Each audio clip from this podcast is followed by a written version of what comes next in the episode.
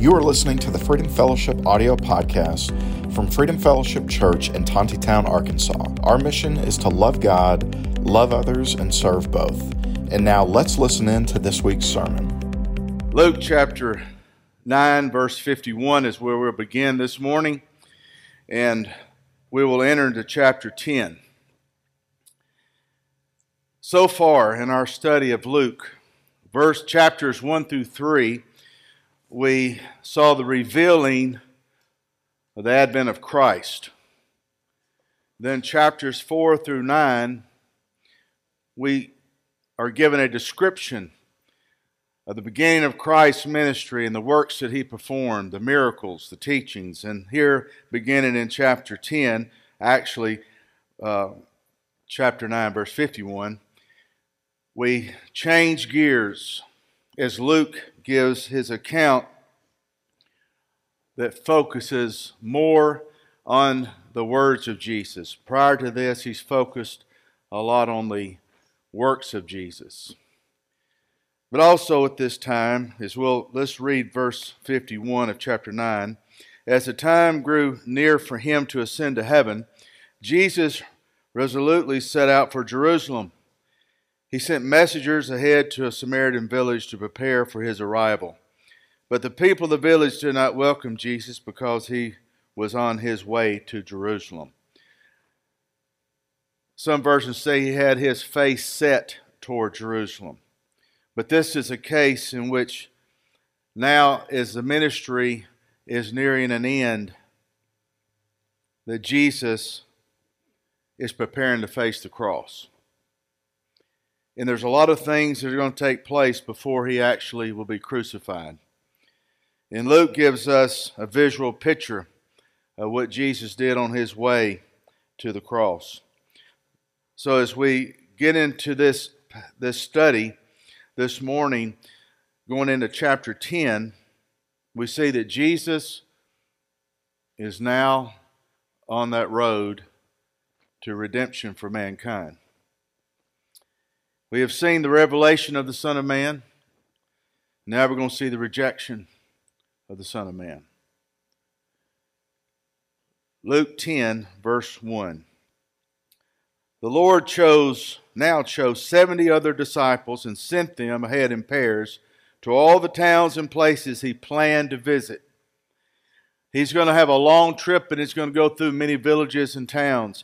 Notice that he chose 70. Now, earlier in chapter 9 of Luke, we see that he set the 12 the 12 apostles that he had chosen. He sent the 12 out. And what I thought was very interesting about the point that he sent out the 12. And let's go back to chapter 9 and verse 1. One day Jesus called together his twelve disciples and gave them power and authority to cast out all the demons and heal all the diseases. Then he sent them out to tell everyone about the kingdom of God and to heal the sick. You know, it was interesting. You know who was one of the twelve who went out to teach and to heal and cast out demons? Judas was. Judas was involved in ministry. But Judas' heart was not for Christ, it was for himself. He, did, he, he could say all the right things and do all the right things, yet he was not a servant at heart. And we see it all the time now. We see guys who, who profess to be preachers and ministers of the gospel, and yet they're self serving. And they're a lot like Judas. They can say all the right things and and make people believe, but yet in the end, where's their heart? So now, here in chapter 10, Jesus picks 70. 70.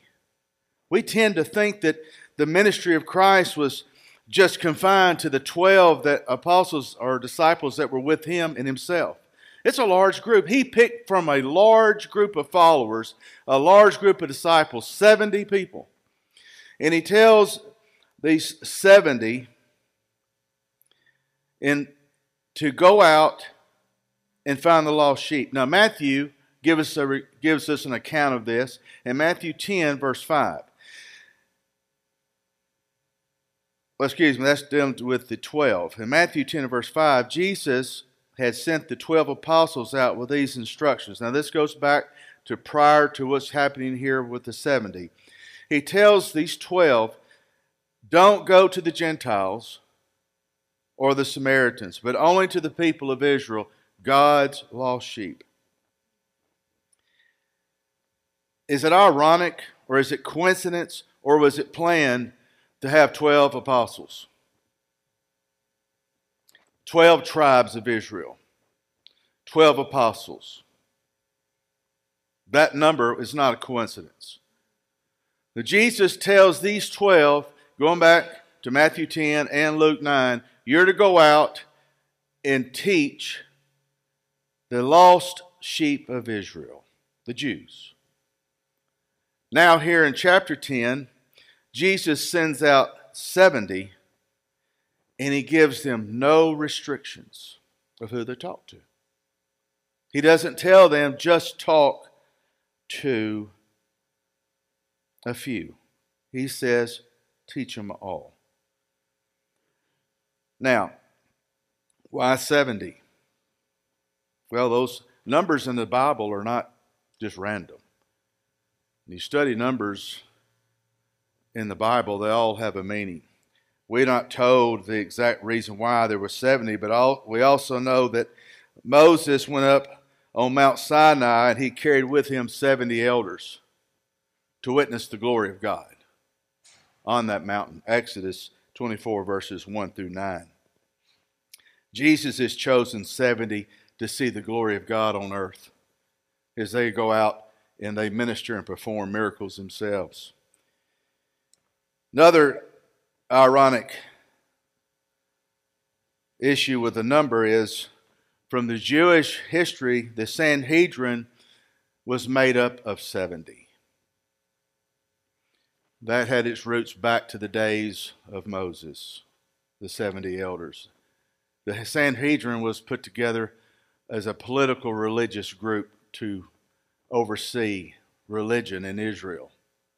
And there were 70.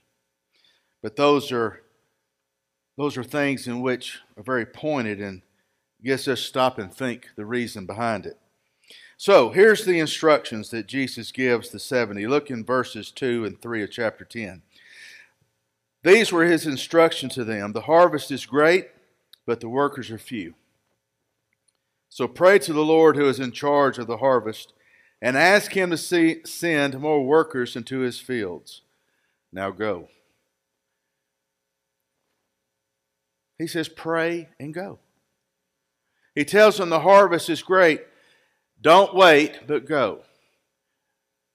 As we see graduates that today start a new phase of their lives, they're excited about what their future holds.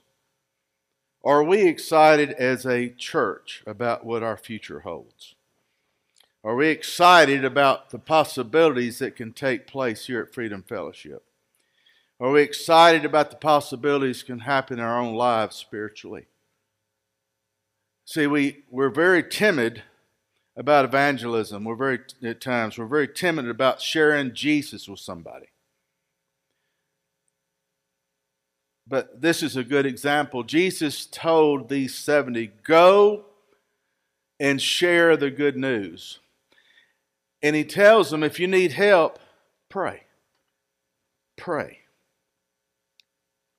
You need more workers? Pray. He just told them to go. We're hesitant to do that because we're afraid. But he tells here in verse 2 if the, har- the harvest is great, so pray to the Lord who is in charge of the harvest. Everyone in here knows somebody that doesn't have Jesus. How are they going to know if you don't tell them? You need help, you pray to the Lord harvest. It's the lesson we learn here. It's about you got to go You've got to, you've got to share Christ. Ask the Lord who's in charge for help. Now, he goes on in the latter part of verse 3 and said, Now you go and remember that I'm sending you out as lambs among wolves. Lambs among wolves. Wolves are predators that mutilate sheep. And the very idea of going out into the world of imminent danger, that's what he's telling them they're facing. He gives a graphic picture of this, of what the world's really like. You parents of graduates, are your children prepared to go out into the world? Are your, are your children ready because the world is full of wolves? If they don't carry Jesus with them into the world, they will be eaten up. So it's a lot for us to learn through this. It's a lot to learn about how life really is that we're here to serve Jesus, to share Jesus. And we're not going to be liked if we do that. We're not going to be respected if we do that because the enemy causes disruption. In Matthew chapter 10, Matthew's account of this same story talks about in verse 16. This is how Jesus told them how to handle unbelievers. Look, I'm sending you out as sheep among wolves, so be shrewd as snakes and harmless as doves. Some versions use the word serpent. So be wise as serpents and innocent as doves. In other words, have no self serving agenda. But be smart. Ask God for wisdom of how to navigate through this world of unbelievers. So that's the message there. Be humble, but not gullible. You know, Jesus gave us an appropriate way how to deal with unbelievers who are trying to entrap us. And when he talked about it, and we'll see it in Luke 20, when the Pharisees try to entrap him by saying, What about paying taxes, Jesus? Render to Caesar what is Caesar's. Rendering to God what is God's, what he told them. We don't get into arguments. We don't fall into traps like that. You see, it's about sharing Jesus and not creating arguments. When he sent out the 70, he gave them specific guidelines. And in beginning in verse 4 and run through 8, we don't have time to go through each one of those because they were very specific for the job they were doing at that time. But I want to bring attention to verse 5. It says, Whenever you enter someone's home, first say, God's peace be on this house. When you share Jesus with someone, you want to share the good news, you pray, God, bring peace upon this conversation. Bring peace upon this meeting I'm having with them. You're not alone. The Holy Spirit is with you. And we pray for God's peace to be over that moment so it doesn't turn out to be a bad situation. They were instructed to bring a blessing of peace to each home. And it goes on to talk about that, that they were to trust God to provide. So, verse 9 of chapter 10 tells us what Jesus wanted the 70 to do. Heal the sick and tell them the kingdom of God is near you now. The healings pointed to the message. We've seen that time and time again through these first 10 chapters. It's about the message. And our message should be the same. I'm telling you, our message, it needs to be that Jesus is coming. You look at the things going on in this world right now, you better get your attention. Jesus is coming back.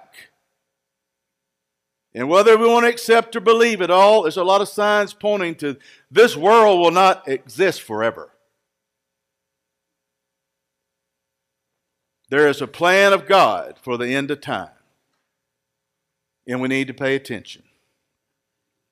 So, verse 10 of Luke 10 and through 12 But if a town refuses to welcome you, go out into its streets and say, We wipe even the dust of your town from our feet to show that we now have abandoned you to your fate. And know this the kingdom of God is near. I assure you, even wicked Sodom will be better off than such a town on Judgment Day. There are consequences for those who reject the peace of Jesus Christ. And Jesus said that these cities that rejected his message were in trouble because they saw greater work by God than Sodom did. There's accountability for hearing God's message and not responding to it. Now, verse 13. What sorrow awaits you, Chorazin and Bethsaida? For if the miracles that I did in you had been done in wicked Tyre and Sidon, their people would have repented of their sins long ago, clothing themselves in burlap and throwing ashes on their heads to show their remorse. Yes, Tyre and Sidon were better off on Judgment Day than you. And you, people of Capernaum, will you be honored in heaven? No, you will go down to the place of the dead. Now, these are the words of Jesus, and here's why he's responding this way. There were three cities in Jesus' day that he was comparing to ancient cities of Old Testament times. He mentioned Tyre, Sidon, and Sodom. Now, the corresponding cities that he's talking to are cities he had been in and he had been teaching. And you look at Capernaum, you look at all the things that Jesus did there. There were more miracles and more sermons preached in Capernaum than any other city and recorded in the Scripture. More. Jesus spent had headquartered himself there for a long time. He, the healing of Jairus' daughter, the healing of the nobleman's son, healing of Peter's mother-in-law, man delivered of demons. That's the place that dug a hole through the top of the house and lowered the man down in front of Jesus to be healed the woman healed with blood disorder, and it went on and on and on. And the people saw these things. They witnessed them. They heard Jesus talk. And he's when he's telling them here is, you witnessed in your town and heard things unlike any other place in history. You have witnessed glory and have not honored it. And he says, You won't be honored in heaven you will go down to the place of the dead. And we weren't told of all the things he did in the other two cities, but we know that there are miraculous events and teaching that took place there. So, what is the sin of Capernaum? What is the sin of the other two cities? What did they do that was so wrong? It's not that they were against Jesus, they ignored him. They ignored him. Their sin was that they ignored Jesus Christ and didn't make him the king of their lives. They were apathetic. It's a great offense against God to ignore his son. We ignore the message, we ignore the sender. Apathy is what they're guilty of. Don't really care, one way or the other. Apathy toward the Lord's church is sin. Apathy toward the message is sin. If you are non committal,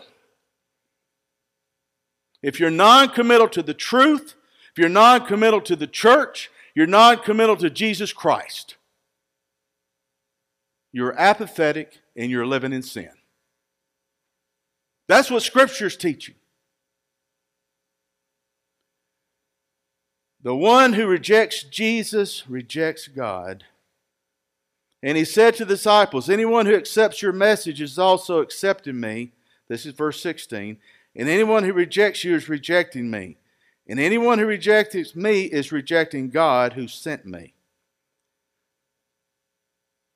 The message. The message is the truth. In the truth, we cannot ignore. And we're non committal. When somebody says that there are many paths to heaven, the universal God, and I saw something recently on, uh, actually, it was on some preachers talking with Oprah Winfrey, of all people. And they agreed with her. Oh, there's many paths to God. And they're supposed to be preachers of the gospel. They are wolves, devouring the truth. There is one God. When they reject Christ as being the only way to God, they reject God Himself. 1 John 2. And who is the liar? Anyone who says that Jesus is not the Christ. Anyone who denies the Father and the Son is an antichrist. Anyone who denies the Son doesn't have the Father.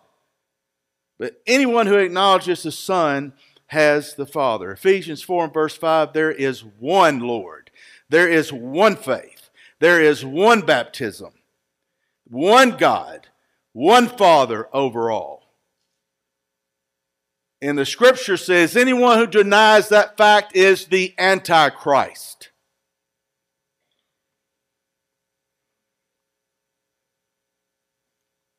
Apathy, not standing for the truth. What, what's going on in churches today? They're arguing and fussing over the homosexuality issue. They're fussing over abortion, trying to say, well, in certain cases, God said there's sin, and that's what there are. You're apathetic if you won't take a stand for the truth. And Jesus told these 70 that return back to him, if they reject the truth, it's better they'd never heard it. Because their fate will be worse than the people of Sodom. Grace is what God gives us to rescue us from sin. It is not, as Paul wrote in Romans 6, a license to sin, a license to ignore the truth. Grace is God's love given to me, and I don't deserve it. But not grace is not covering. Not did I just ignore Him?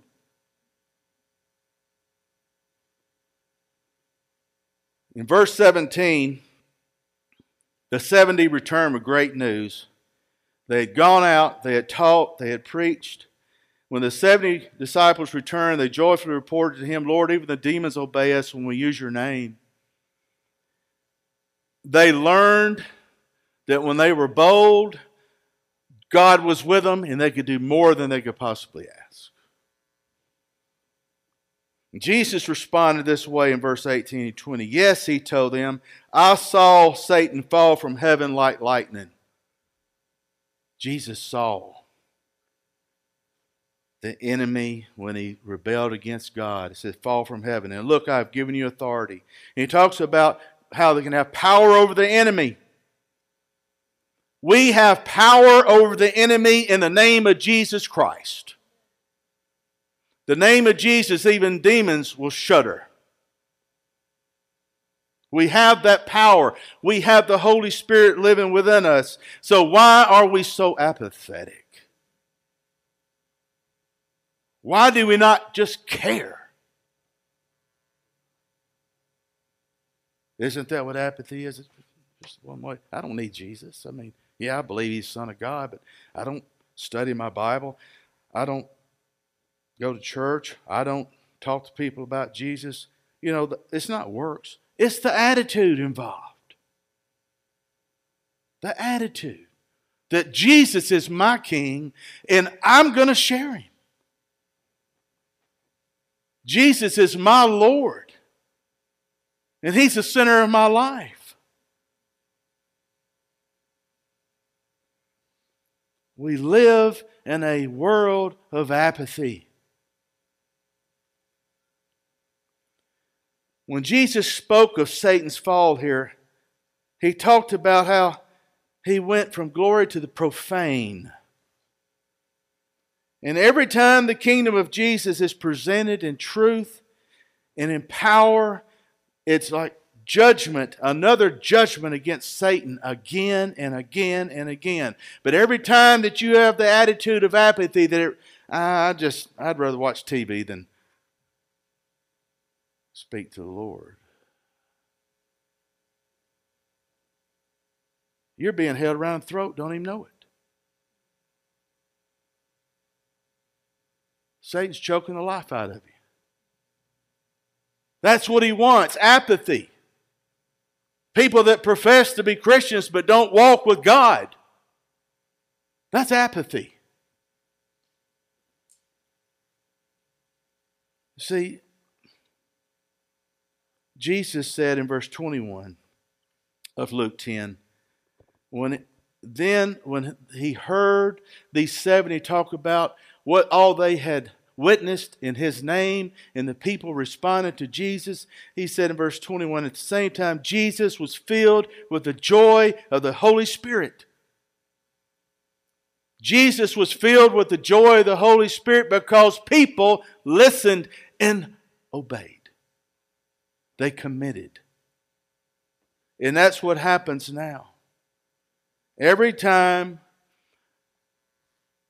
that we bring someone to Christ, every time that we make a decision to be committed to Him, joy fills His heart. Because that's why He came to rescue us from the dominion of sin, from a world of apathy. There's so much to learn in this chapter, and we're hitting parts of it. You know, as I was studying this, I could, I could spend a month in chapter 10. But here it is the joy that we bring God, the joy that we bring Jesus Christ when we no longer are apathetic. When we make the commitment that I'm going to walk with my God and make Jesus Christ the center of my life. The people of Capernaum saw miracles, they saw him teach. You have seen, you have seen the works of God. You have seen them. I've witnessed them. I'm one of them. And if we ignore what we see, we ignore what we hear, when we grow to the point that those things don't touch us and reach us, we are as guilty as the people in Capernaum. Don't be apathetic. It matters. Eternity is at stake. It matters. Raise your children in the admonition of the Lord so they'll be prepared to go out into life. Don't keep your kids away from God. It's not more important to play ball. And look, I've been in ball since I was eight years old. I'm 62. Nobody spent more time on a ball field in here than me. But playing ball on God's day, it's not right. It's not right. If that's more important than Jesus Christ, it's not right. Doing it habitually is not right. Going to all kinds of activities. And say, You're getting personal. Yeah, I am. This is personal. Because if I don't say this, if I don't send this message, I'm held accountable. As a minister of the gospel, as an elder of this church, I am held accountable for what I say or don't say. It's time to put Jesus Christ first. It's time. Let's pray. Father, we want so much to bring you joy. We want so much Father, to make you happy with us. Father, help us. Fill us with your Spirit. And Father, I pray that anyone here today has that apathetic spirit, that Father, you remove that apathetic spirit, and Father, fill them with your Spirit. Our weaknesses as human beings, selfishness and pride, Father, we ask that you remove those as you fill us with your Holy Spirit. Thank you, Father, for all you do and how much you love us. In Jesus' name, amen. Thank you so much for listening to the Freedom Fellowship audio podcast. We are located at 990 West Henry de Tonti Boulevard in Tontitown, Arkansas. You can check us out on the web at freedomfellowship.com or you can find us on social media by searching Freedom Fellowship NWA. We hope you have a great week and that you live out the mission of the church, which is to love God, love others, and serve both.